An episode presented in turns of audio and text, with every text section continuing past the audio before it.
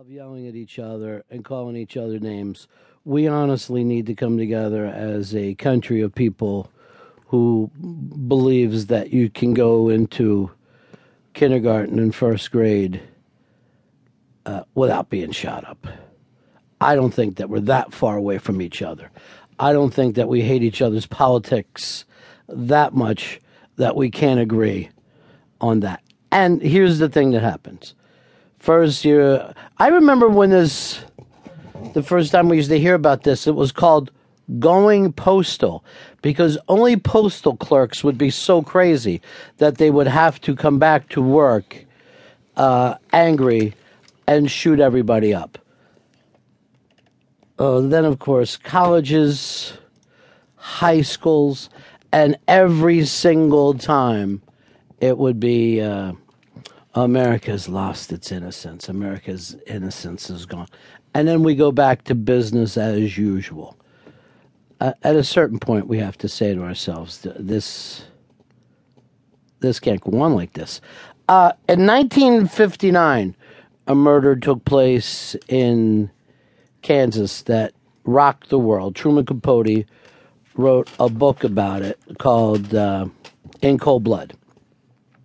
Became a bestseller. The country got obsessed with reading about this horror of a family being killed basically in their home in a nice part of Kansas in the middle of the night and what kind of madness could take place that would lead to that.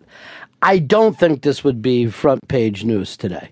This is how we've got we've gone from something like that could have the entire country talking and freaked out.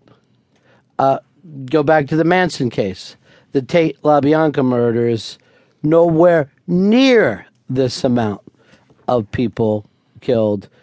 Everybody freaked out, stopped to in our tracks. We would not be stopped in our tracks by the Tate LaBianca murders today. Charles Manson would not make front page news because it's not big enough. We've been away. Uh, we've gone further and further and further with this. Um, right, someone just wrote. They hung up. Some somebody just called and then hung up, and said the mother should be held accountable for this. She didn't secure her weapons. Yes, exactly. If we're getting around to talking about insanity, the mother was as fucking insane as anyone. Buying up weapons because you're going to protect your house from the zombie apocalypse is fucking madness. Madness. Uh, if you wanted to be totally honest about this, madness sweeps this fucking country on a daily basis, and we accept it as if it's truth. We have people in this country who fear their own government, who don't feel who, who just feel like the government is this dark thing that's out to destroy us. That, that they don't think that the government represents us, just the opposite. You've got guys on the radio. I don't want to mention the guy's name. I don't know where he's out of Texas or someplace who every day does these fucking zombie shows on shadow governments and our own government caused 9 11. I mean, they basically are saying Obama is a lunatic, but also before him, Bush was a lunatic. That not only the Democrats out to destroy you, the Republicans are out to destroy you. They act like George Bush took down the fucking towers.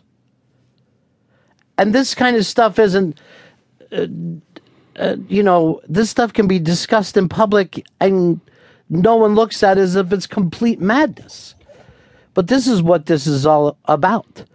Uh, Jason, you're on the Ron and Fez show. Hey, Ron. Um, I think America needs to take a look at the mental illness care we provide with people because just like the people who used to go postal, a lot of those guys were Vietnam vets who never got the care that they deserved.